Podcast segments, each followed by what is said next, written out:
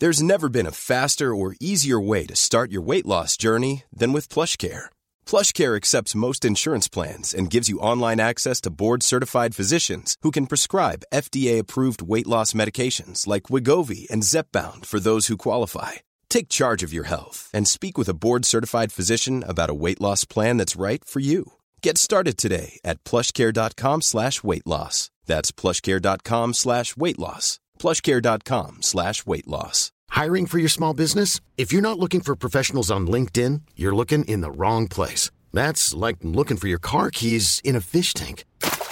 LinkedIn helps you hire professionals you can't find anywhere else, even those who aren't actively searching for a new job but might be open to the perfect role. In a given month, over 70% of LinkedIn users don't even visit other leading job sites. So start looking in the right place. With LinkedIn, you can hire professionals like a professional. Post your free job on linkedin.com slash achieve today. The Slaughter Podcast will be discussing topics that some listeners may find disturbing. If you're still listening, you should be ashamed of yourself.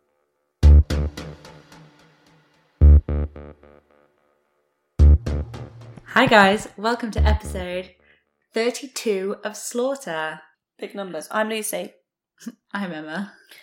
I'm not talking loud enough. or too loud. That really annoys my dad. He always says that you and your mother, you talk so quietly. I'm like, have you met me and my mother?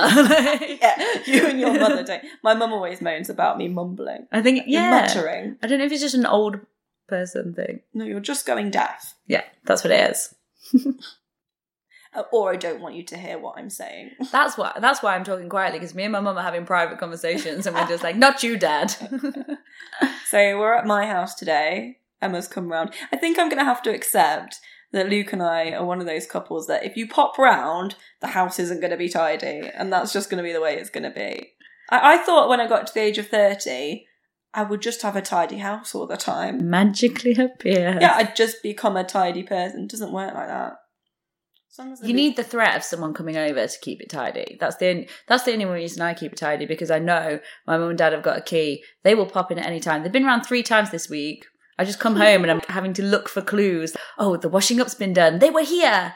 These plants are looking healthier. They were here. See, the sphere of people that I don't see as a threat to having to tidy is getting larger. There's you, my mum, like, You're too comfortable with all the of us. The dog walker. It's just, they've seen it now. It's like my face is bare today, and I just think, Emma's seen my face enough times that she's just going to look at it and be like, yeah, that's Lucy's face. This is what she looks like. Yeah, rather than, oh, she's not as pretty as I thought she was. I remember you. She's looking rough. Right. So I'm really excited to hear about your story because it's someone we've been talking about for a while. I think from when we started the podcast, we were like, eventually we're going to do this story. Yeah. Um, and now it's happening. So today, I'm going to tell you about Stephen Port, the Grindr killer. Although that is false advertising because, It sounds like he grinds them up, grinds the bones to make his bread. and also he only used Grindr for one of them. Oh, So what did he use then? Mm, Plenty of fish? Plenty of fish. OkCupid? A good one. Ugh, I E harmony. I wouldn't say Plenty of Fish was the good one. Anything that's free is the bad one. That's how I met Luke. We're the success story. You're the we one. were the only good ones. and you found each other. They gotta date somehow. So, Stephen Port was born in 1975 in Southend on Sea, and he lived there till he was one. And then his family moved to Dagenham, which is London. Essex? Yeah. Um, and his parents still live in Dagenham. At school, he was described as a loner, so one of those kids. Everyone's described as a loner at school. If you pop round these schools, it's just a lot of children spinning in circles on their own. They're not as alone as they used to be because now they're allowed phones at break. Oh, your kids are, are they? Yeah. So you're never alone with a phone. That's true. Even if you're standing on your own, you look like you're doing something. Yeah, everyone assumes that you're really popular and you've got loads of friends. What they don't know is that you're just really sick at mahjong. Although what I hate is when kids, I'm like, put your phone away. No, it's important. No, unless you're a businessman contacting Japan right now for an important conference call, it's not important. Yeah, what have you got to do at half ten in the morning that's urgent business? Sorry. Yeah, sorry, it's important. What, your Snapchat? No, it's not. So he came out around the age of 30 as gay, which is quite late in life, really.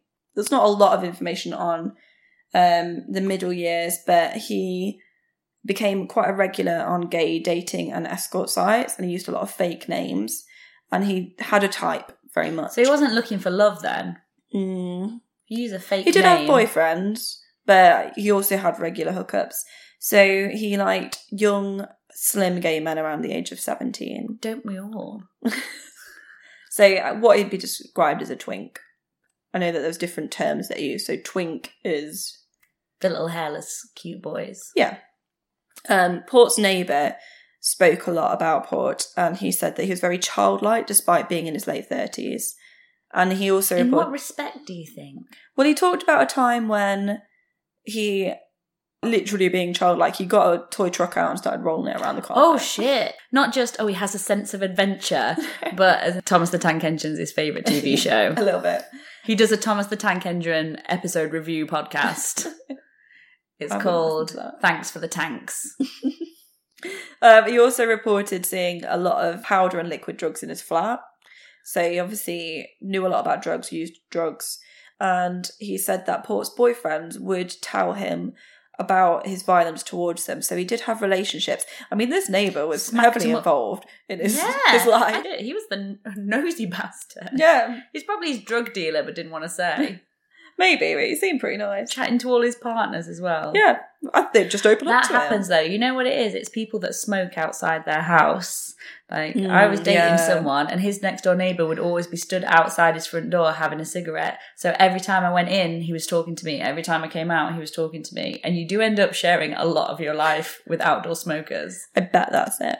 So he lived in London in a flat in Barking, and he lived alone, alone which is Ooh, must fairly have had some money. Yeah, unusual for London, isn't it? Right. Even in your late thirties.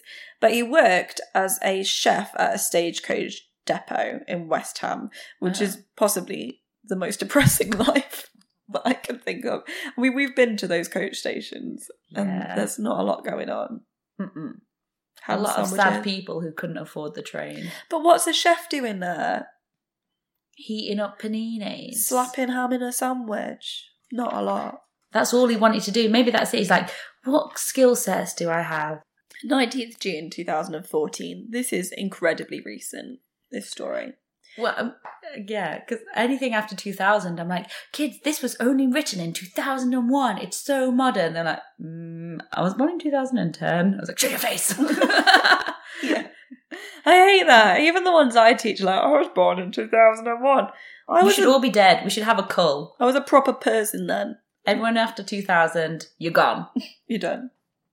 So, 19th June 2014, age 39, Stephen Port called the emergency services claiming he'd found a man collapsed in Cooke Street, East London, right outside of his flat.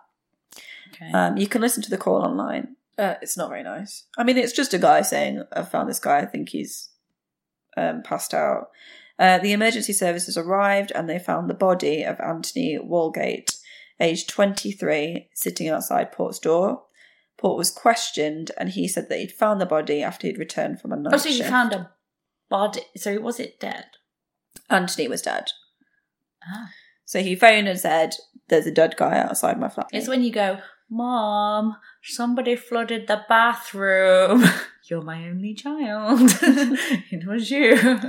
Um, so, I mean, it, that's trying to cover up. That's bad, isn't it? Well, he's not really trying to cover up, is he? So, Sounds like uh, what can often happen with the first kill, in that it's sort of things escalate and then you panic.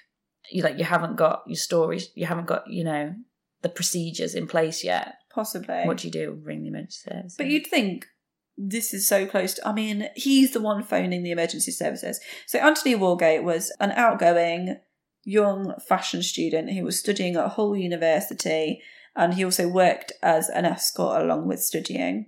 So, Port had contacted Walgate via a website called Sleepy Boys, which was a male escort service, and offered. if I wanted an escort, that's the last adjective I'd want. that's the, that's what I was thinking. Because one, I want to go out. I either want to go out in the night, or I want you to be in bed and awake.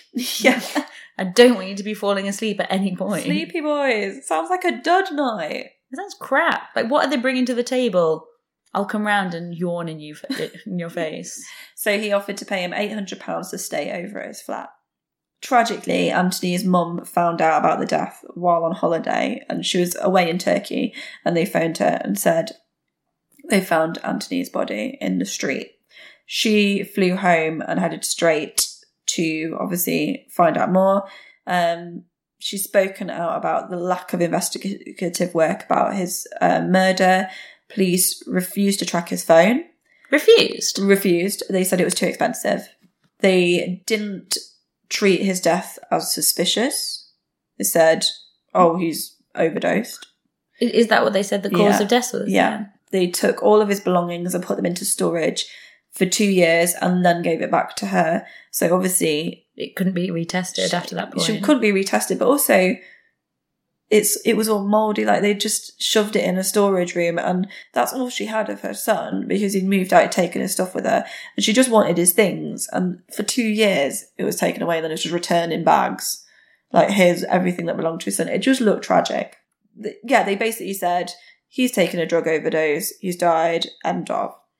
Just sort of similar to the situation with the three girls thing, which I watched and loved.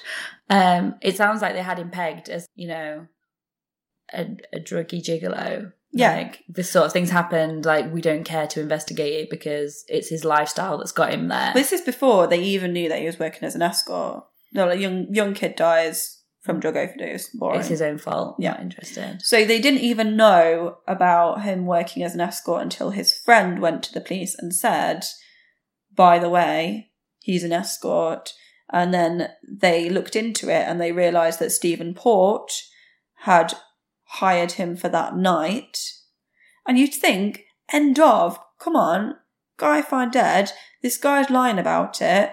It couldn't take long to look in his ha- his flat, do a bit of investigative work, look on his laptop, and find that, that he's the main suspect. So Port was arrested, but for perverting the course of justice. So basically, for lying about not knowing Anthony. And he'd given accounts. So he did say, "Oh yes, I did." hire him as an escort. He did come round, but he took the drugs himself and he had an overdose. And then uh, I didn't know what to do, so I Dragged the body to the street. Yeah. Um. No, no. He said, yeah. He said he'd gone to work and he'd come back eight hours later and he'd found him dead in his flat, and then he'd just moved the, him outside because he'd freaked out, and then he phoned the police. Um. He was released on bail for the preventing course of justice charge. Police refused to look at Port's computer. They took the computer. Why are they saying no to stuff? Yeah, they took the computer, but they said it's too expensive to analyze. So if they had, it had the most disturbing. This is in London on. as well, and I'm not being funny, but they should don't the London police get most of the budget for that sort of stuff? It was ridiculous, ridiculous. One mother there left with the knowledge, oh, my child took a drug overdose. The shame can't of that. have refused. I can't believe that. Yeah. Well, they just said it's too expensive. It's an open and shut case. What's the point? They're basically just taking it at face value. Then Yeah. they're not suspicious. Yeah, not suspicious at all. Two months later, 22 year old artist Gabriel Kovari went to stay at Port's flat. So he was originally from Slovakia Mhm. and had moved to London and he was looking for a room to rent and he moved in with John Pape, who had a room to rent, and he lived there for six weeks. And then he told John he was moving out. Now, I really like John Pape. He is he's a bit like the neighbour. Like he wants to know what's going on. So he, he'd said to John, I'm gonna move in with this guy, Stephen Port, Yeah. who had offered him a room for free. And he just Oh, he basically said, I want to fill the flat, come and stay at mine. I want to fill the flat. Yeah. So Port's neighbour, the one that we talked about already, met Yes. um, Gabriel, and he texted him and said, "Oh, I've just met Gabriel. Stephen wasn't around. Um, he's really nice." And then Port texts back saying, "Oh yeah, I'm taking really good care of him." Bit creepy. Gabriel then disappeared. You're not taking very good care of him then. No. Port told his neighbour that he didn't know where Gabriel was, and then later on changed his story. He texted the same neighbour saying Gabriel had gone home and that he'd got an illness and unfortunately died. What? Weird. And then he said, "Oh, can you? But can you say not say anything on Facebook because his family are really upset about it." He went home and died. Really weird. So, Gabriel's body was found just 500 meters from Port flat. It was found by a dog. He's, no wonder he's going to Sleepy Boys escort agency. He's the laziest fucking murderer that we've had so He's far. not even this trying. is how I dispose of evidence. Place it out of my reach. He's not even trying. No. He's not bothered about getting caught, really. And if He's on bail, so he should be laying low, but he's literally going to place a body, which will be found because it's just in the open 500 metres from his house. and it's the same drug, the same drug that they've overdosed on, and it was found by a dog walker who she did the same route every day. Mm. and she would just walk around and she walked through a graveyard and she walked through and his Gabriel's body was sitting against a wall and she thought it was someone who'd fallen asleep. So she went over touched him to wake him up and then found the body to be cold. She thought it was very suspicious because he looked like he'd been placed there in terms of she said even his glasses. She didn't really try and put glasses on someone. You can't quite do it. It's a really fiddly thing to do and they like they're kind of like if you're trying to put them on their face they're a bit skew his glasses were like that like someone They'd had like been shoved shoved them on his face. face she phoned the police the police's response was someone's had an overdose in a graveyard big whoop um, they believed it to be a drugs overdose. They said it was not suspicious. They tracked his address previously. They had no idea that it was related to Stephen Port, but they contacted John, John Pape, John Pape. the Papester. Yeah. And they said to him, it's not suspicious. We're just letting you know this guy's died. And didn't really ask him much more. He His response wasn't just, okay then. He No. began to investigate things himself. Yeah, he was like, he moved in with a strange man and then I didn't hear of him since. Yeah. He tied the death to that of Anthony. Basically, Google search, another guy in the same area found in the street with drugs overdose. He's, Pape's the best! yeah. So he's saying, well, these, it looks like these must be linked.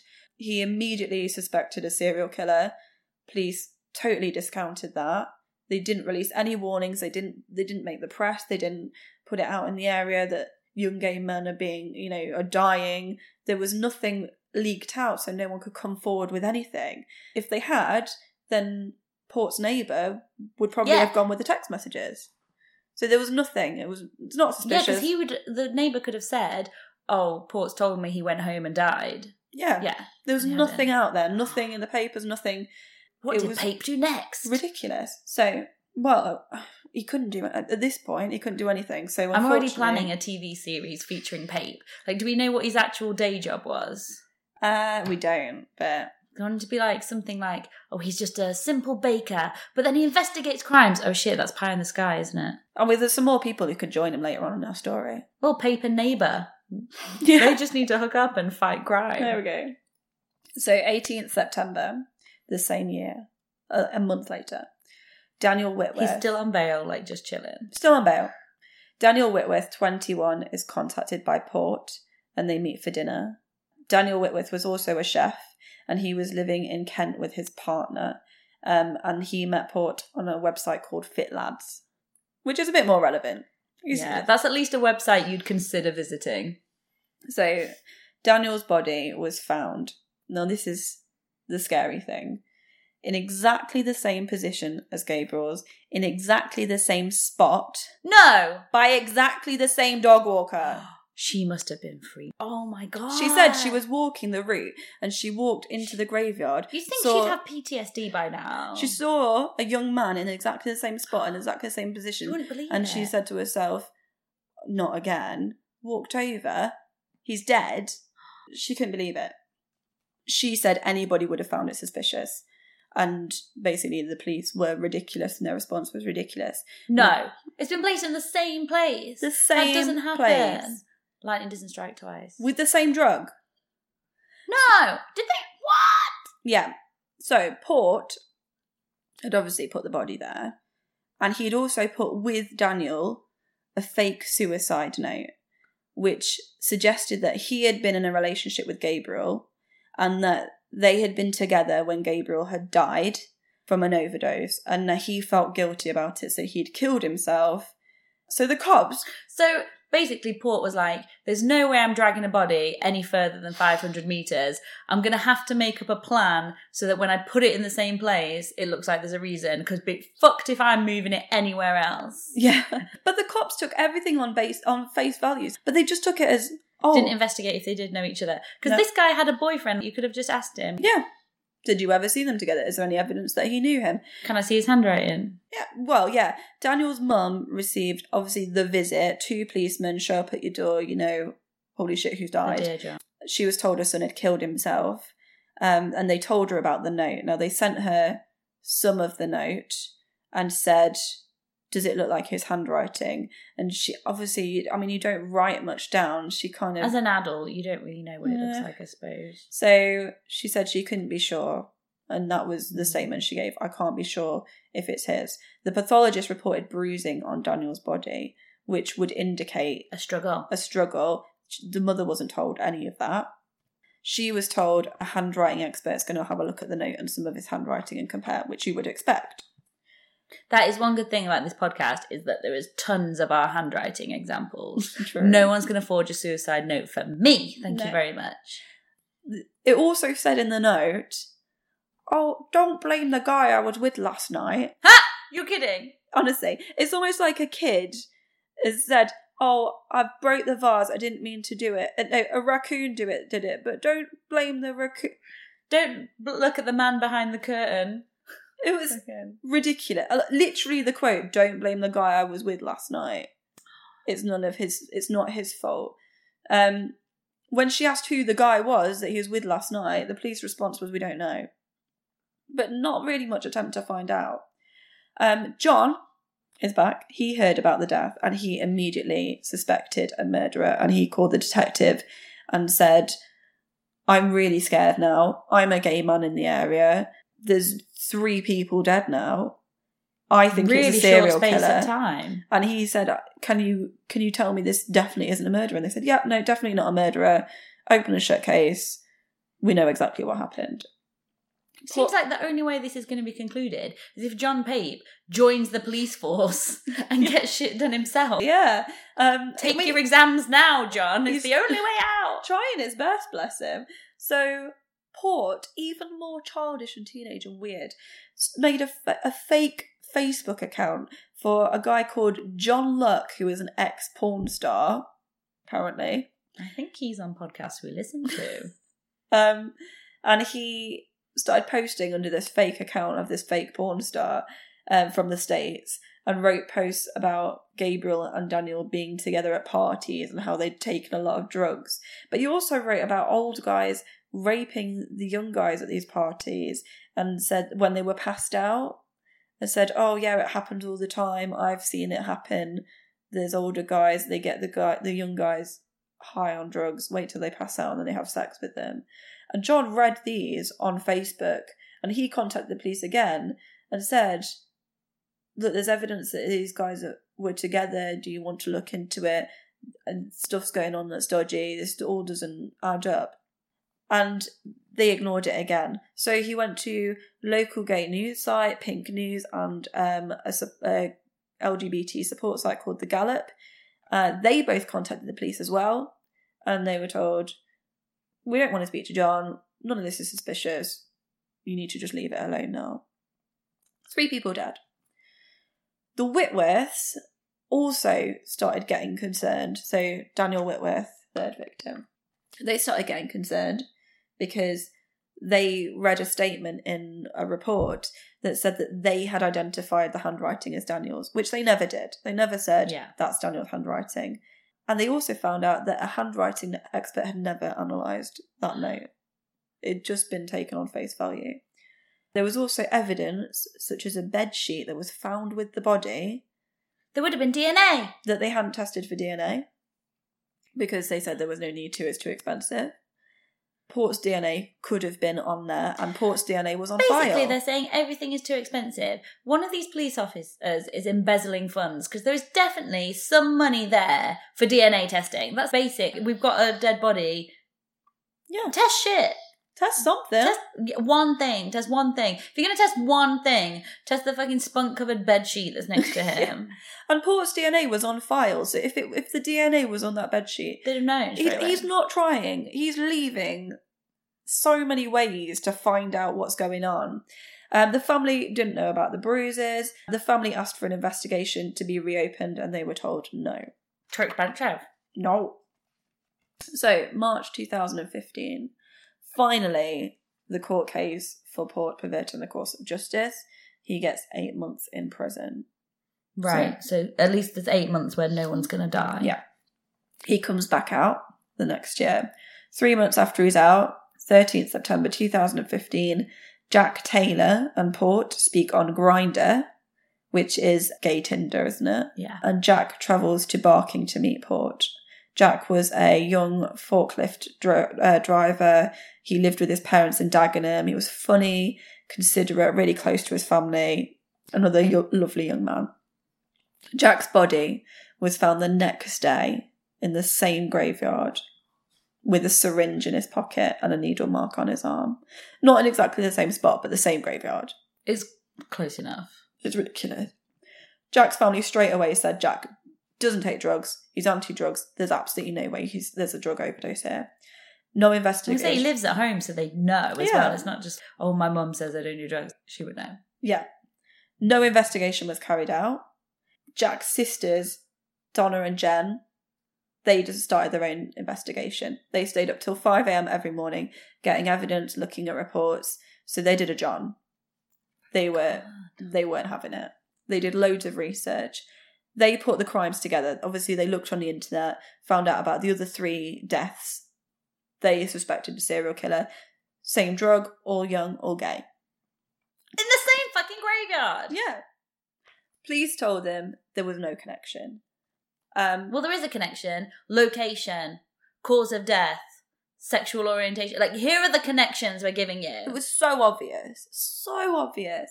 Due to their constant questions, eventually they checked CCTV footage, found footage of Port meeting Jack at the station, and the two walking together. And now he's the connection. Yeah. They did nothing to find out who Port was. They just, oh, he met a man and then they walked. And then they told the girls that they walked together for a while and then the man left and Jack walked towards the I graveyard. can't. I mean, it's quite easy in a lot of these cases to blame the police for not spotting things because hindsight's twenty twenty. You can miss things, but it's really difficult from what you're telling me to see this as reasonable. Why would they be doing it unless there's some some homophobia must be affecting this. Someone's opinions of gay men has to be affecting the situation for them not to be investigated. To find a body, the third body in the same place, and not to open investigation on it. Yeah, within a year. It's not even a long time. It's within the same year. So they told the girls, the two sisters, that the man had left Jack and Jack had gone on his own to the They, graveyard. we don't know that. We're just going to guess things. The sisters convinced a sergeant to go and look again, and he agreed eventually. And he said that there was no footage of Jack alone, that he was always with the man in the final footage. The, the police told them, and they said, right, well, you need to release the footage of this man because we need to find out who he is. Because he was alone with my brother on the final few hours of his life. I want to know who this guy is. Get him on Crime Watch. They said no. They carried on fighting. Eventually, they released one bit of footage of Port at the station meeting Jack. Two days later, Port's arrested. Because there's so many people who know stuff. As soon as that's out there, yeah, they're coming Pape's forward. involved, neighbours involved. So, having released the footage, it mean, meant people like John could come forward. He's got text messages. He could link Port to all the different people. He's seen them at the flat. They searched the computer eventually. Searches on there that they had. They had this computer all along. Searches like drug rape, things about killing people.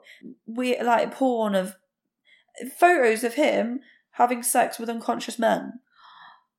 Absolutely ridiculous. That they'd had from the first murder. Yeah. Port's DNA was found on a hoodie worn by Daniel Whitworth. So once the finally they're preparing for court, they actually bother to do all this stuff and realise drugs were in his flat. He used he would spike drinks or inject the the men to make them unconscious. and Port was jailed for life. He showed no emotion in court.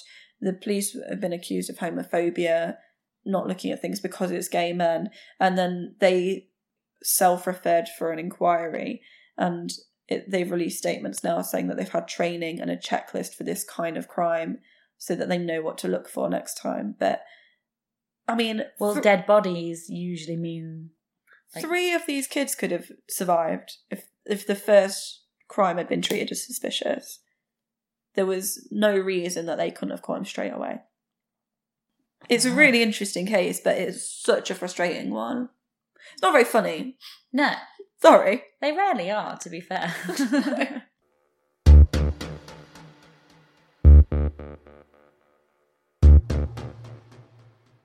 are you sitting comfortably? Yes. Then I'll begin. Hey, I'm Ryan Reynolds. At Mint Mobile, we like to do the opposite of what Big Wireless does. They charge you a lot, we charge you a little. So naturally, when they announced they'd be raising their prices due to inflation, we decided to deflate our prices due to not hating you.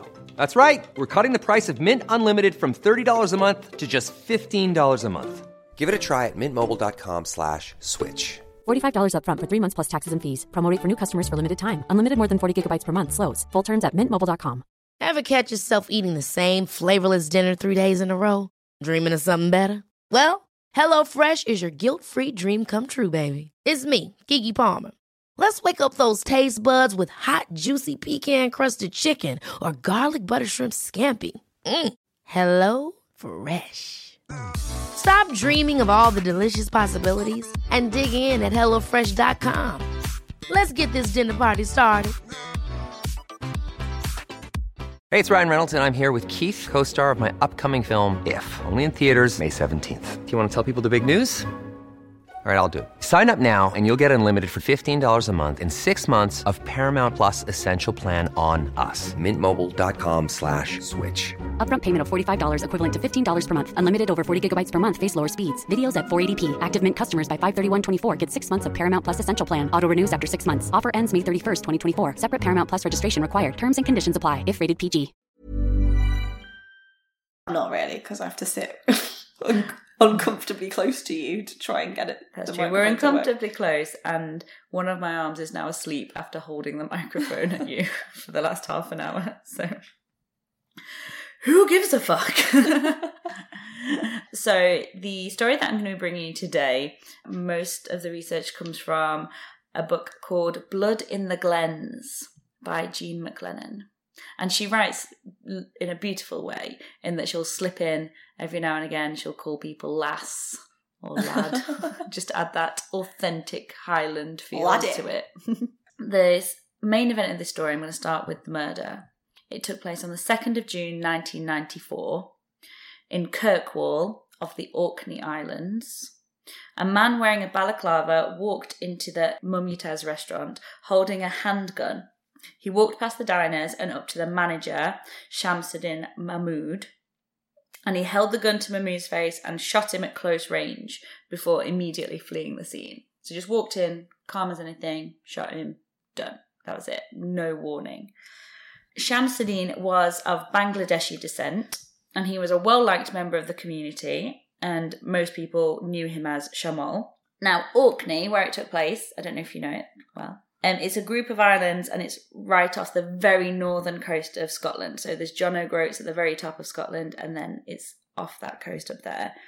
And before this shooting, there hadn't been a murder in Orkney since 1969. Now, the murder in that case was an 18 year old Alexander Bruce, and he was arrested straight away and but questioned without any legal representation or an appropriate adult.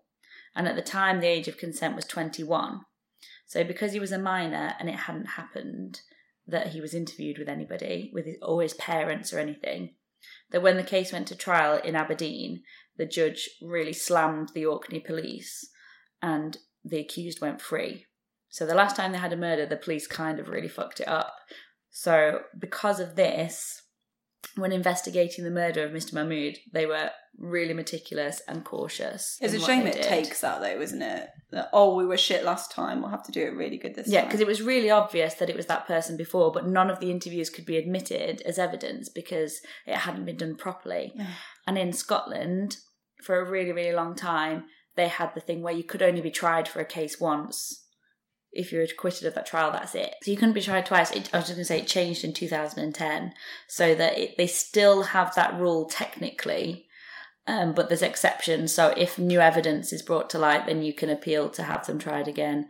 Or if it's found that the original trial wasn't carried out properly, if there was something unfair uh, that happened in the first trial, you can do it again. Um, so that's that.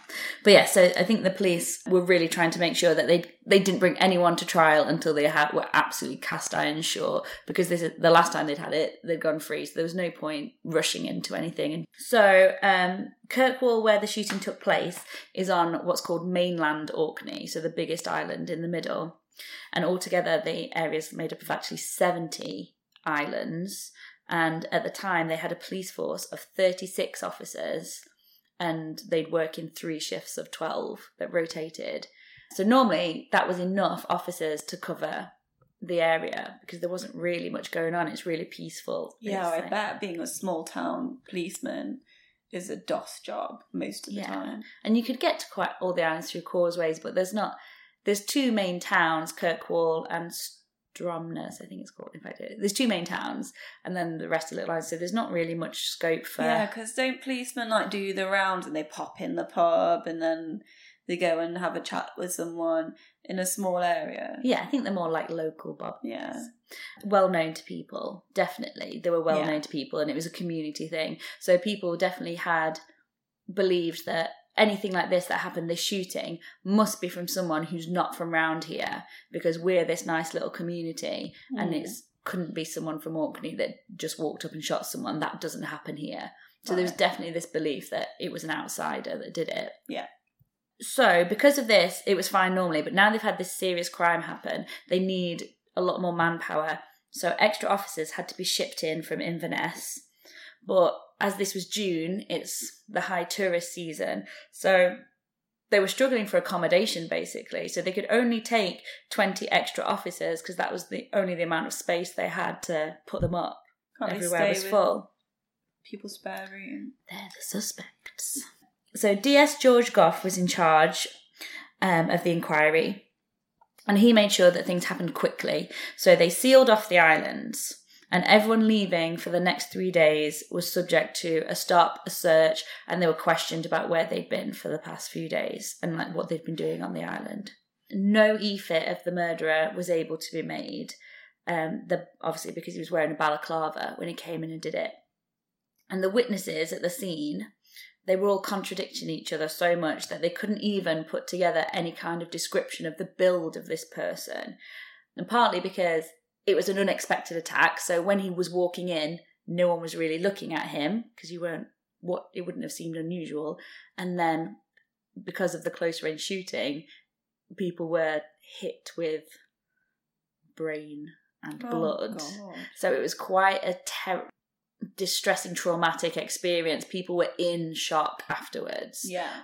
So they weren't really, again, they weren't really able to give proper descriptions. So the word was put out we're looking for a man between the ages of 16 and 60 and between the height of 5, 6 and 6 foot 2. Oh my god. That's as literally as narrow as they could make it from their descriptions. They've done quite a lot of research into the effect, the weapons effect on eyewitness testimony, and if there is a weapon, it means that people are far less accurate in the statement that they give because you just focus on that weapon, and you you your attention is drawn there. No, that is interesting in the book. They say that some psychologists had said that because of the type of crime it was, that people automatically want to have an idea of the type of person that does it. They were saying that because they couldn't see them, they in their head picture what a shooter would be like. So they Yeah. people say, "Oh, it was this big man," Yeah, even though it probably it's a bit like you said. It's unre- they end up being unreliable witnesses, not out of choice, but just because Mm. it's such a difficult situation. and in a small community, if they talk to each other, it's going to totally change their story as well because they'll all just conform to what the others are saying and we'll just get one idea of what kind of person it was. Exactly. So the police began house to house inquiries and they went to local businesses and asked them to hand in their CCTV tapes. Everybody was involved in collecting the information. They were trying to leave no stone unturned. But finding the motive for this killing was obviously going to be really important because they couldn't figure out who the person was just from the description. So they began to look into the background of Mr. Mahmood. At the time of his murder, he was only 26 Oh. and he was described by the islanders as being likable and friendly. Um, he had a girlfriend in Bangladesh who was studying to be a doctor, and his family said that the wedding was expected, it was going to be imminent. He'd worked in London and Southampton, and he'd returned to Orkney to work as a manager of this restaurant only in April 1994. So he'd only been back for three months, and police just couldn't find anyone that had any problems with him. He just had just a lovely guy. Everyone that knew him just agreed that he was just a lovely person. He'd never got into trouble or Yeah. owed anyone money. So they couldn't find it. Um, so then there started to be rumours. So like, why would someone do this? He must have had a skeleton in his closet. There must have been something. And all around the island, people started saying, so, oh, maybe he was involved in drugs, or maybe he had debts with loan sharks. There must be something about this man that we don't know. Uh, but nothing was coming out. all of it is unfounded. And basically, they just decided that the only thing left is that this is a racial attack. And that's the only thing that it couldn't have been personal to him. It was purely racial. Yeah, I mean, I guess that would be the assumption you'd make. So in 1994, the immigrant community in the islands was very small, so there weren't many people, and he would have stood out. And the owner of the restaurant was so concerned for safety because he believed that it was purely racial attack that he moved his wife and children into temporary accommodation as a safe house. And he went to the children's school and said, "Can you keep my kids in at break and lunch times because I don't want people spotting them and making them a target." But the only hard evidence that they could actually find from the scene was a bullet and the casing for it. So the local firearms expert was Constable Eddie Ross, and he examined them and identified it as a 9mm bullet that had been manufactured in the Kirkee arsenal in India. So it's quite a specific bullet. So then Ross then took all the legally registered firearms from the island and was test firing them to see if that bullet would work in any of them. That's a fun job. Yeah, just shooting into Just the sea. So, as well as the other inquiries, the locals were asked to come forward with any information they've got in case they missed anyone. And Lynn Railston, a girl, and her mum came forwards to say that about three weeks before the shooting, on the 19th of May, they were looking, their house overlooks Papdale Woods, and they saw a young man wearing a balaclava, and very much like what was described for this killer. And they said he'd been there on his own for about an hour and he was sort of creeping about as if he was stalking prey, like just skulking was the word used. I mean, it would draw your attention if someone was going around in a balaclava because they are not a general fashion choice these days. especially not in May, The only reason you're wearing a balaclava is because you're up to no good. Or if you've got really cruel parents. I did, I did have balaclavas as a child, Really? but not IRA balaclavas, like ones where my whole your whole face Yeah. is in the hole, like little foreskin one. They've, they've not made a comeback. But I don't think they ever will. They're the only thing that's not made a comeback. Yeah. Fingers crossed. So he was just skulking around. They were like, this is weird. What's he doing? He's practicing for something, looking for something. And it's the middle of May, so he had this balaclava and a big dark coat. They then said that he took off the balaclava and the dark jacket because he had brightly coloured t shirt on underneath, put them in his rucksack, and left. And neither of them recognised him or knew who he was. So the house to house inquiries in Kirkwall lasted over a fortnight, and every householder was interviewed and all the men between the ages of 16 and 50 had been questioned. What came forward was that there were sightings of a male who they thought matched the description of this killer, which, which could be anything, was sighted in a public toilets near the restaurant just before the shooting, as well as a balaclava in a bag had been found in the toilets of a pub not far from the restaurant as well. Surely that's got DNA in it. You would think so. As far as I'm aware, they either tested it and didn't know who it matched, Yeah. or they didn't test it. There's no, it Yeah. didn't bring any about anything that they could. Problem with DNA is if unless you've got their DNA on file, it doesn't mean shit, does it? Yeah, But I guess it can stay on file, so if they ever get pulled in for something else, at least. yeah, You've you've got got, much it. So, two Austrian tourists had said that they'd met Shamal on a previous visit, And he was so lovely that they'd come back for it to the Orkney Just Islands again. him. I don't know, just to see him, but they'd come back and they chatted with him again and were having a conversation with him. And this was a couple of days before his murder. And so they'd been talking to him at the restaurant, and then they'd saw that two men had come and they'd gotten an argument with him. So Shamal had refused them entry, and then they heard one of the men threaten to shoot him. That's like when I went to the kebab shop the other day and there was a big fight outside because one of the delivery drivers did a U turn and nearly ran over this woman, to be fair. And then the man that was with the woman smacked the car really hard and then started chasing after the car, tried to punch the guy through a window, but then he went over to the the car drove away, but then he went over to the kebab shop and started mouthing off saying, I'm going to get your delivery driver, he nearly killed my girlfriend, blah, blah, blah. And I was like, I'm going to see a murder. I just want a doner and chips. And then, yeah, and then the next day when we drove past, I said, if that window smashed, we, we're going to have to go to the police. But it wasn't. Oh, because you'd have seen it. But if that delivery, not that I'm condoning violence, but if that delivery driver had run over the woman, Yeah. it would have been a very different story for another reason. They were both in the wrong. Everybody's wrong. Everyone was in the wrong. But I'm terrible with faces. you are shit with Really faces. bad. that's true. I'd be a terrible witness. Especially with real life situation, because I can't be like, well, I've just looked it up on IMDb, and actually, Lucy, like, it's not a situation we're going to. You'd be really good. You're very good with the face. So they tried to do inquiries into who these men were that had threatened to shoot him, uh, but they couldn't get anything out of it. It didn't go anywhere.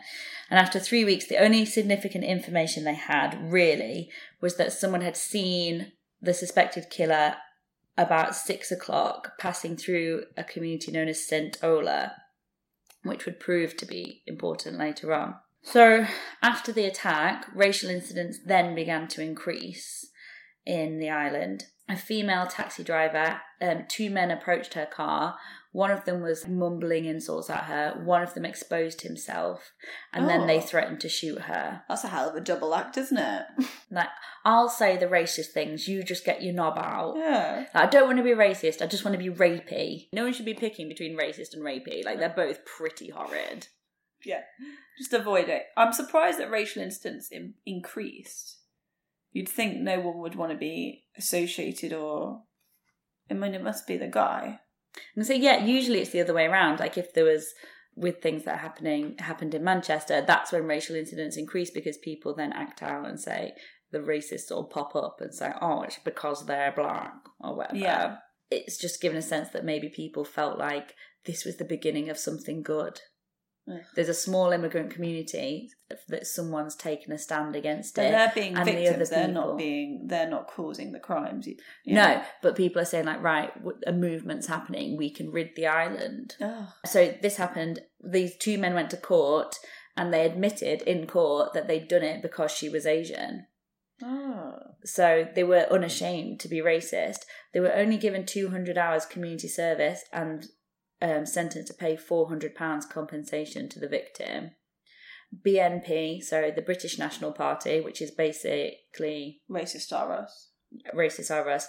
They were leaflets and things were being found in telephone boxes and areas around. So they were just. It seemed to be clear that something was happening. So then, the twelfth of August, so six weeks now into the investigation, D.I. Chisholm arrived for work, and Eddie Ross, the firearms expert, was leaving after the night shift, and they met on as they were swapping. And um, for some reason, Eddie Ross decided that this was the time to admit that he had a box of these nine millimeter Indian bullets at his house. So that was a re- and he obviously knew that this was a key part of the investigation. They were looking for anyone who had a gun that could fire these bullets because that was the murderer. And he then said, "Oh, by the way, I have some of these bullets at home." Six weeks later, And there's one missing from the pack. well, almost. Oh God. So Chisholm was like, What the fuck? You know this is a big deal. So he sent him home with a driver to fetch the bullets. And Eddie Ross said he couldn't even remember where he got them from. So D.I. Chisholm was like, This isn't good enough. You need to go home, and tomorrow when you come out of work, I'm going to expect you to tell me where you got these bullets from. Not assuming that Eddie had done it, but assuming that whoever had them was going to be the person. Yeah. This is a big lead. So Eddie Ross, however, continued to be weird about it. He came back the next day and said, I've remembered who gave them to me, but I don't really feel comfortable telling you who they are. Like, it's not fair. Tough shit. There's been a murder. Yeah, he was like, So I don't really want to tell you. I haven't had a chance to warn them, and it wouldn't be fair because now they're going to be a suspect. Chisholm was like, bring them in. If you know who they are, go and get them and bring them in for an interview. So Ross went off and then came back and said, can't find him. There's not many people on this island. Go Sorry, you're perverting the cause of justice. Fuck you. Exactly. So Chisholm was like, right, if you're not going to do this, you're not to make contact with him. You can't speak to him now. We'll find him if you won't, but don't contact him.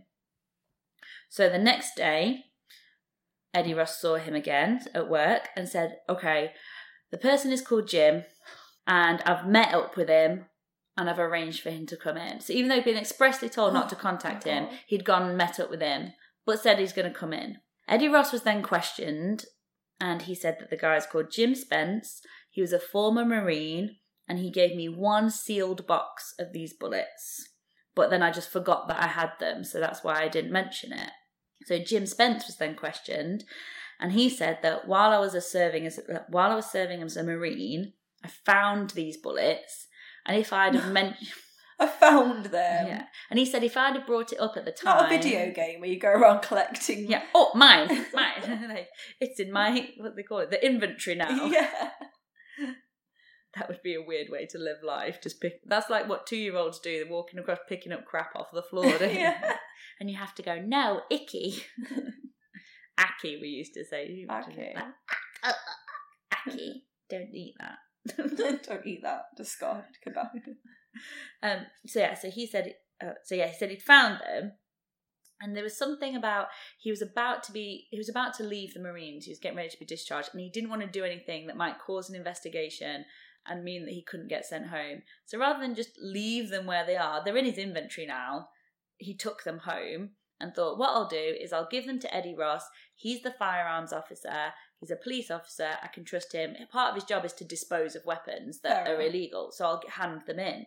Eddie Ross, although he was being really suspicious, he was not a suspect for the murder.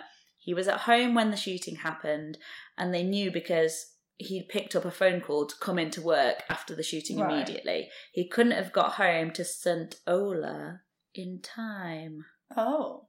the area where the killer was seen Shit. after. But he'd received the call, so he couldn't have done it. He wasn't the murderer. So by mid August now, to a couple of months, the investigation had to be scaled down. The mainland officers were sent back to their normal duties. But on the 9th of September, Lynn Railston, who was the one who'd seen the suspicious balaclava man in the woods, said she'd been out in town at lunchtime and she'd seen the man and recognised him.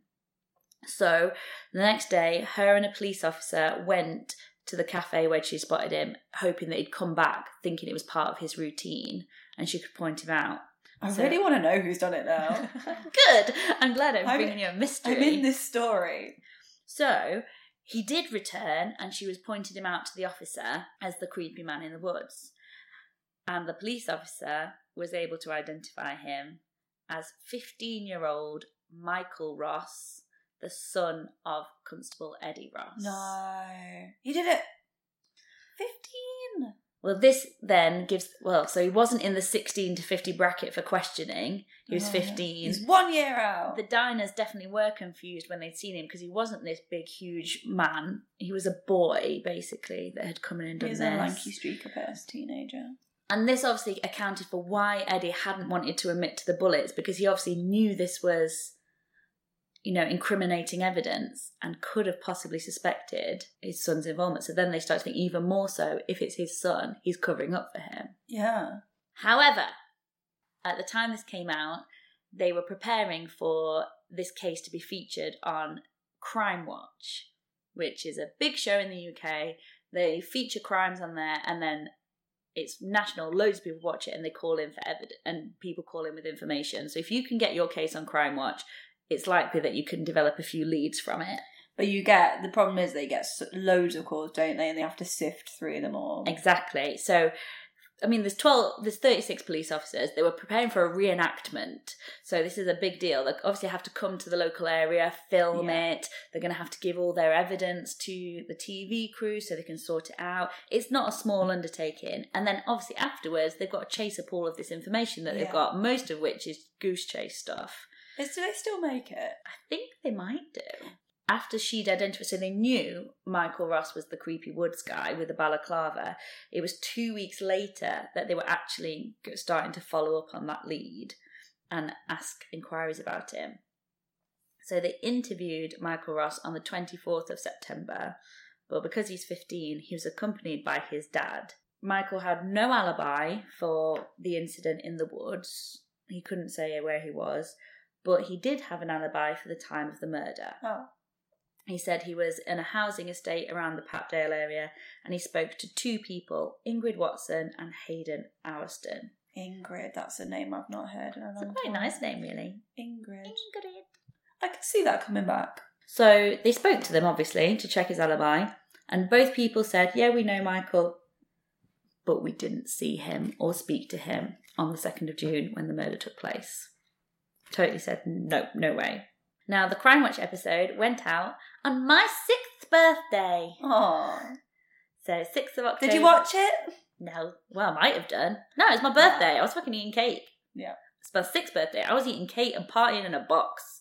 Probably. box. I always had a. There always seemed to be cardboard boxes to play in at my parents' house when I was a kid. um. So sixth of October, nineteen ninety four. So after following up all the information as that, it wasn't until the second of December then that they went to interview Michael Ross for a second time. This time they'd agreed that we'll speak to him first without his dad and without the tape being played, so it's fine. Like we'll have him on his own, but we won't record it. And during that conversation, he admitted that he was in the woods that day. So they immediately suspended it, put the tape back on, got someone in to sit in on the conversation, and he repeated that same story he said. So he said he was in the woods, and the reason he was there was he was waiting for a boy that he went to school with because he'd apparently punched Michael's ex girlfriend. So he was wanting for him to come and beat him up, basically. That's why he had the balaclava. He said he didn't want to kill him, he was just going to hurt him. Oh, uh, no, he said he didn't want to hurt him, he was just going to scare him. Is why he had this balaclava, he was going to shit him up in the woods.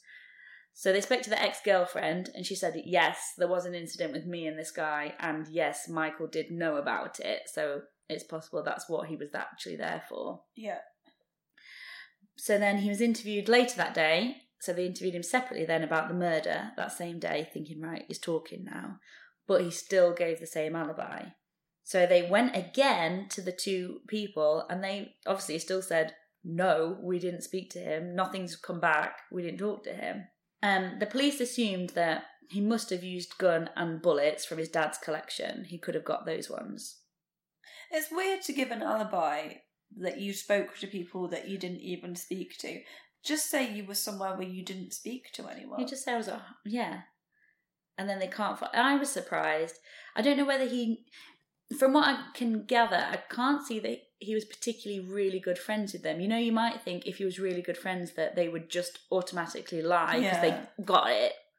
But I can't see that that was the case. So then they looked into him a bit more. Eddie Ross and his two sons, so Michael and he had a younger son as well, they were members of the Orkney Full Bore Association, so the local gun club, where they regularly went to shoot. And the boys were also in the cadets, where they were taught to fire guns. So he was definitely capable of shooting really well. So Jim Spence was interviewed again, and this time he said that he gave them one sealed box of the bullets and one open box that was half empty. He also said that Eddie Ross had contacted him three times after his interview, tr- telling him, Do not tell them about the open box, only tell them that you gave me one sealed box. no. They then interviewed Michael's girlfriend, and she said that in a couple after the shooting, because they were asking basically, "What do you know about Michael and guns?" And she said that after the shooting, they'd been walking along the beach together on a date, and Michael had told her that earlier in the day he'd got the key to his dad's gun cabinet, taken a gun, and he had it in his pocket then. No. So he definitely had access to his dad's guns, despite what his dad said. His dad said they're all locked away, they can't get them. He could get them. He did get them. could Eddie go down for this as well if he's lying? He can definitely go down for something he's not. You don't get away with. And he's a police officer, so he- he'd lose his job for sure. Mm-hmm. So then, obviously, the police said we're going to search their house. And in Michael's bedroom, on his wall, he had mounted a decommissioned submachine gun. Oh my god. as like just room decoration. They also found a notebook which had he doodled in, and there was loads of Nazi stuff in it. So he'd written his name, his surname Ross, with in the middle of the O was a swastika, and the double S was like the SS symbol. Oh my god. And he'd put all sorts of little things about that death is the only cure, and really weird stuff in there. And so then now we move into January 1995. So this happened. So we're now in January 19 because obviously nothing happens over Christmas. So there was an identity parade, and they brought various witnesses from the crime and other things, but nobody picked him out of the identity parade. So then March 1995, Eddie Ross he was suspended from his job um, for various firearms offences. August 1995, there was an officer who'd been to the Orkney Gun Club in the beginning of the inquiries into the murder and was sent giving out questionnaires to everyone who owned guns to basically say, What guns do you own? Um, what type of shooting do you do? Basically, to gather information and see if there was any suspects. So what's going on with Michael at this point? Is he under arrest? No, he's just going about his life. But this officer had said that when he'd give, gone to give out the questionnaires, the Ross boys weren't there, so he'd just given them to Eddie to pass on, thinking, you know, he's a police officer and it's fine. But so the boy, they didn't have the information on Michael Ross and his guns and what he his history of shooting was. Right. It wasn't recorded. Yeah. So that summer, Michael was just carrying about his life. He left school and he joined the Black Watch, which is a regiment in the army in the Highlands, a really prestigious one. But it's definitely it has to have been inspiration for the Night's Watch from Game of Thrones. But Oh. um, yeah, so he joined the army in this quite um, fancy regiment. They all have it. They have their own tartan, the Black Watch.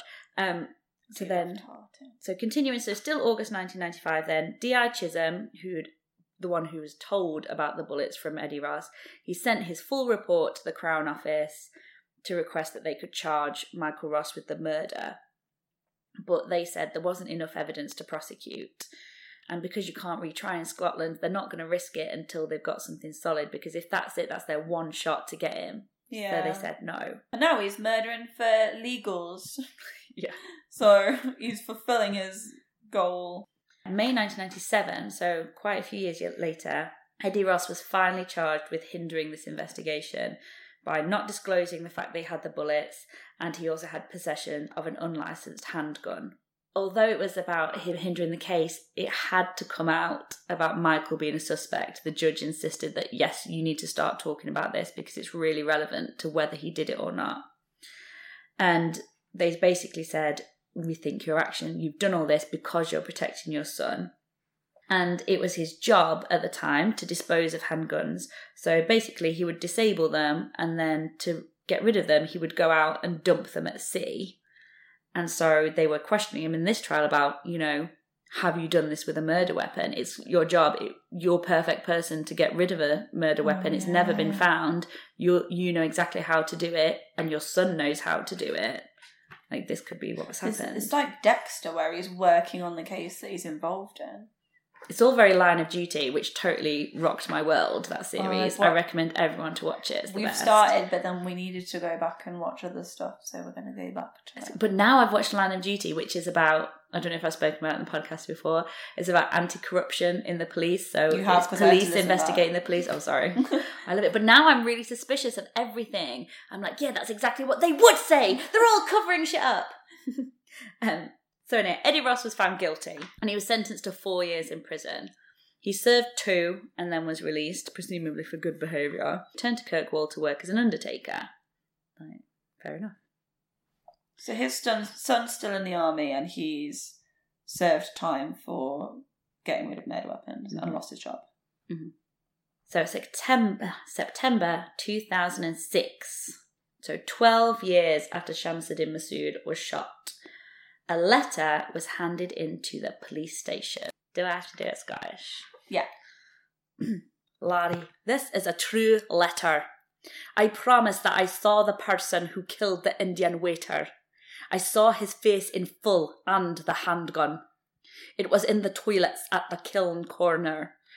I have lived long enough with the guilt of not coming forward.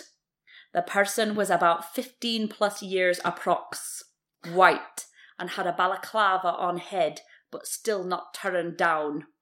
Colour was either dark blue or a black dark clothing. He came out of a cubicle, but went back in quick when he saw me. I looked over and saw his face in full. The handgun was of a natural polished metal or silver and was like a big beretta. This may sound stupid, but the way he held the handgun looked like he had handled a firearm before. I just don't ken what to do. Signed, a worried sick witness. I impressed myself with that, if I'm honest. That was alright. Jesus Christ. I'm going to move to Scotland. So Um, how long? How long have they kept this a secret? 12 years. Come forward at the time. So 12 years they've been living with this. They saw, so they saw someone balaclava, handgun in a toilet, and they went, oh fuck, and went back in the cubicle because he thought the toilets were empty. If you see a crime, tell the police immediately. The difficult, only said he saw his full face, didn't he? Because his balaclava Yeah. wasn't turned. I'm not quite sure why he wouldn't have come forward. But they were able to trace the author of this letter, and it was a man called William Grant. And when he was he was interviewed, Lord Willie. Willie, it was fucking Willie. So he was interviewed loads of times, and he said this person was Michael Ross that I saw. So his full face, it was Michael Ross, and he said it every single time. He was sure of it. But he did admit that on the night in question, he'd been drinking heavily. And Scotland, that- didn't it? And that was something he regularly did. So the police were like, he's not the most reliable witness. It's going to be really easy for the prosecute for the defense to get him tied up in knots because he drinks all the time and everything he's got he's drunk for. Like it's Yeah, but making getting drunk doesn't make you see people who aren't there. Like, it's different from not. if you were high on LSD or something. Well, they thought it's worth a try, so they put together a new report and sent it to the Crown Office. And this time they did think there was enough evidence to try Michael Ross for murder. So it was another year before the trial began, so um, they just within the legal time limit because they had to then start putting this case together. So Michael's in his late twenties now. He's been serving in the army for many years, um, but the trial was held in Glasgow on Monday, the twelfth of May in two thousand and eight. And the charges were as such. Between 3rd of May and 24th of May 1994, the exact date unknown, at Bridge Street, Kirkwall, outside the Mumutaz Indian Tandoori restaurant, along with others unknown, he committed a breach of the peace by uttering racist abuse, threats of violence, shouted, swore, and acted in a disorderly manner. Second, on the 19th of May 1994, at Papdale Woods, Kirkwall, face masked and head covered, committed a breach of the peace by loitering and crouching behind a wall and trees. You've got to try everything, haven't you? Next one.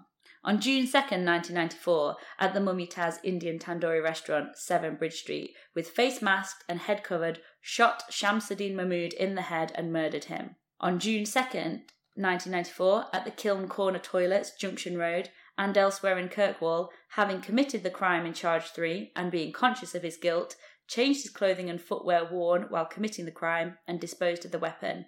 This he did to defeat the ends of justice and avoid detection, arrest, and prosecution. So, the breach of the peace thing is basically a thing that they can do in Scotland, and it's really useful because it just covers weird behaviour, but it means that they can, unlike in other countries, they can get people for things like stalking where without it having to Ah. go super far because stalking's really hard to sort of bring to trial. So I guess it's common sense approach. You did you did a bad thing. yeah, you were acting in a really creepy fucking way. People were upset by it. You shouldn't have been doing it. Yeah. So four charges were brought against him. So the prosecution had several witnesses who were cadets with Michael Ross, and they were all telling about how he has was a really good marksman, really good at shooting. He had the nickname Arnie because he was built like a brick shit house, like Arnold Schwarzenegger, and was And he was a politician. if only that's the way he'd gone. He could have used his evil powers in a totally different way. Uh, but more than one person who he was in cadets with said that he had expressed racist views. And at least once they said that he'd apparently said blacks should be shot. That was his opinion. Who has that opinion? What happened Well, to you to make you think that? I'm gonna say it's like you were just saying though. I don't know what. Yeah, why would he? It's weird. So the Ross family were called as prosecution witnesses, and basically, once you're called as a witness, you have to come or be held in contempt of court. So they were forced to go, and the brother was questioned about um, his relationship with his dad, and they said he said that Michael and Eddie, he said they were really close, close to the us, basically to try and prove that he would definitely cover for him. The mum was questioned about the stuff that they'd found in the home, and she said that oh, he's not a Nazi. That it's just boy stuff. That's just what they do. It's just Yeah, boyish that's- doodles, and that's what you're saying. Like you get a bit of racist if your mum thinks that boys will be boys is an appropriate excuse for you thinking black people should be shot. I'm thinking a, a Nazi swastika is a doodle. It's not.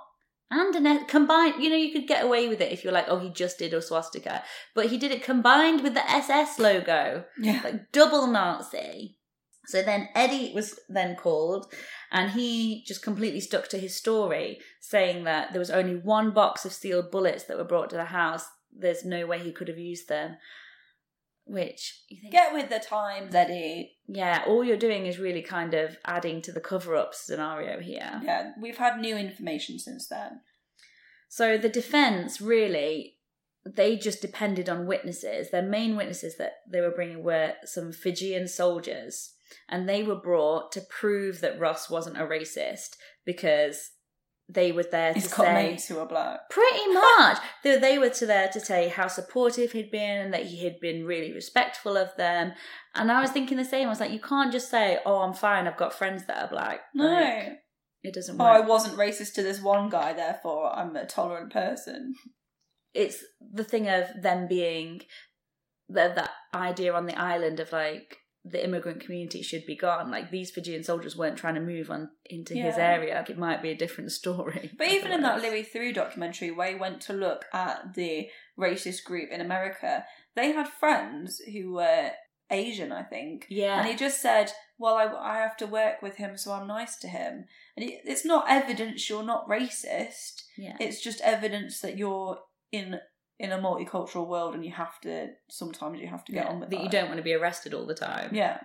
So it finished the trial on the 16th of June. The jury went into deliberation, and the next day he was found guilty by a majority. And they he was told that he was going to be remanded until sentencing in July. At this point, Michael Ross looked up, shoved the security man to the side, and launched himself over the court furniture, making a bolt for the door. Whoa. He managed to get out of the courtroom into the corridor and he was about to head to the fire exit when a court official managed to rugby tackle him to the floor and he was rearrested. But in the days immediately after this trial, it was found that this was his plan all along. He had hired a car at Glasgow Airport, filled it with weapons, grenades, a machine gun, and had parked it in a Tesco car park a couple of miles from the courthouse.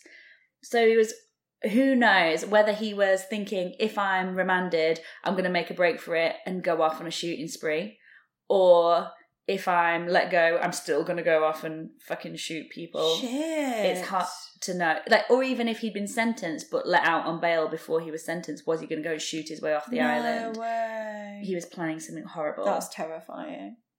So he was sentenced to 25 years for the life sentence, and then he was giving five additional years for his attempted escape and for the weapons. Um, his family and everyone were going to appeal it and say that it wasn't true, but that was shut down a few years later. So he is in prison on that. Wow, that was interesting. I'm glad you liked it. I, I liked like it too. it. That was good. So there was lots of twists and turns along the I way. know, I liked it. Scotland has that for you.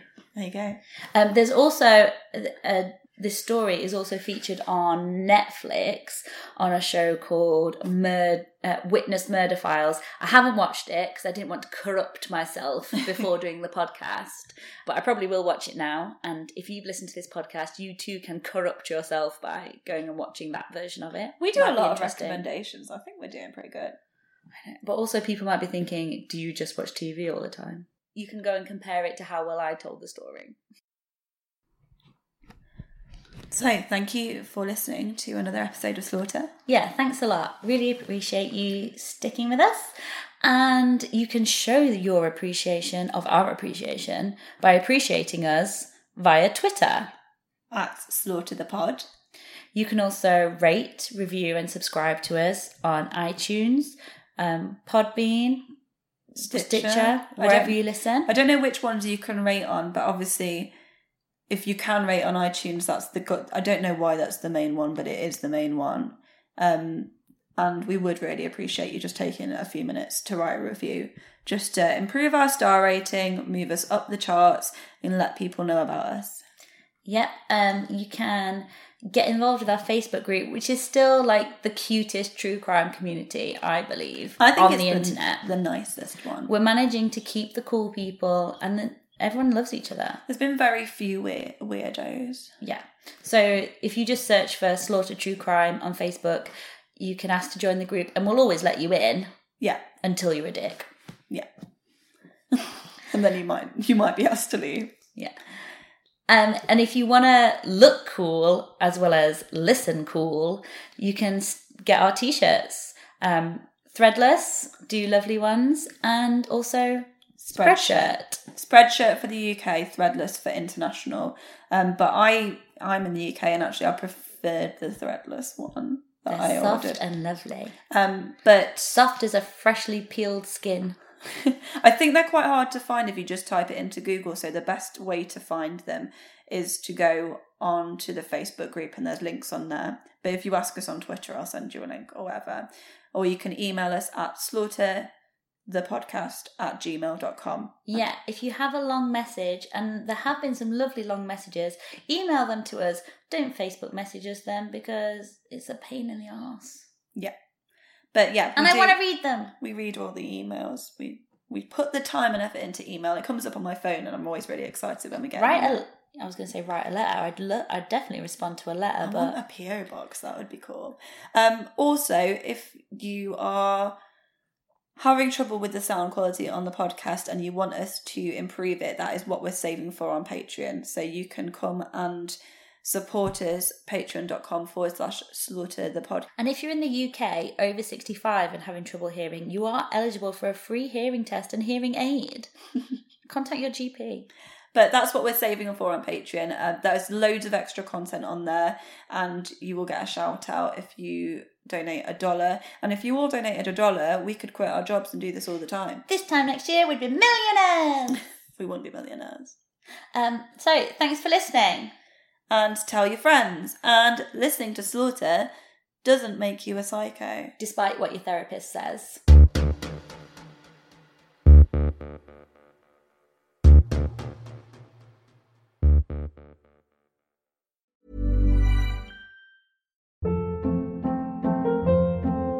Hold up. What was that? Boring. No flavor. That was as bad as those leftovers you ate all week. Keke Palmer here, and it's time to say hello to something fresh and guilt-free. Hello Fresh. Jazz up dinner with pecan-crusted chicken or garlic butter shrimp scampi. Now that's music to my mouth. Hello Fresh. Let's get this dinner party started. Discover all the delicious possibilities at hellofresh.com.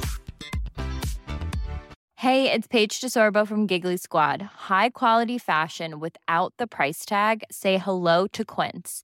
I'm snagging high-end essentials like cozy cashmere sweaters, sleek leather jackets, fine jewelry, and so much more. With Quince being 50 to 80% less than similar brands. And they partner with factories that prioritize safe, ethical, and responsible manufacturing. I love that. Luxury quality within reach. Go to quince.com slash style to get free shipping and 365 day returns on your next order. Quince.com slash style.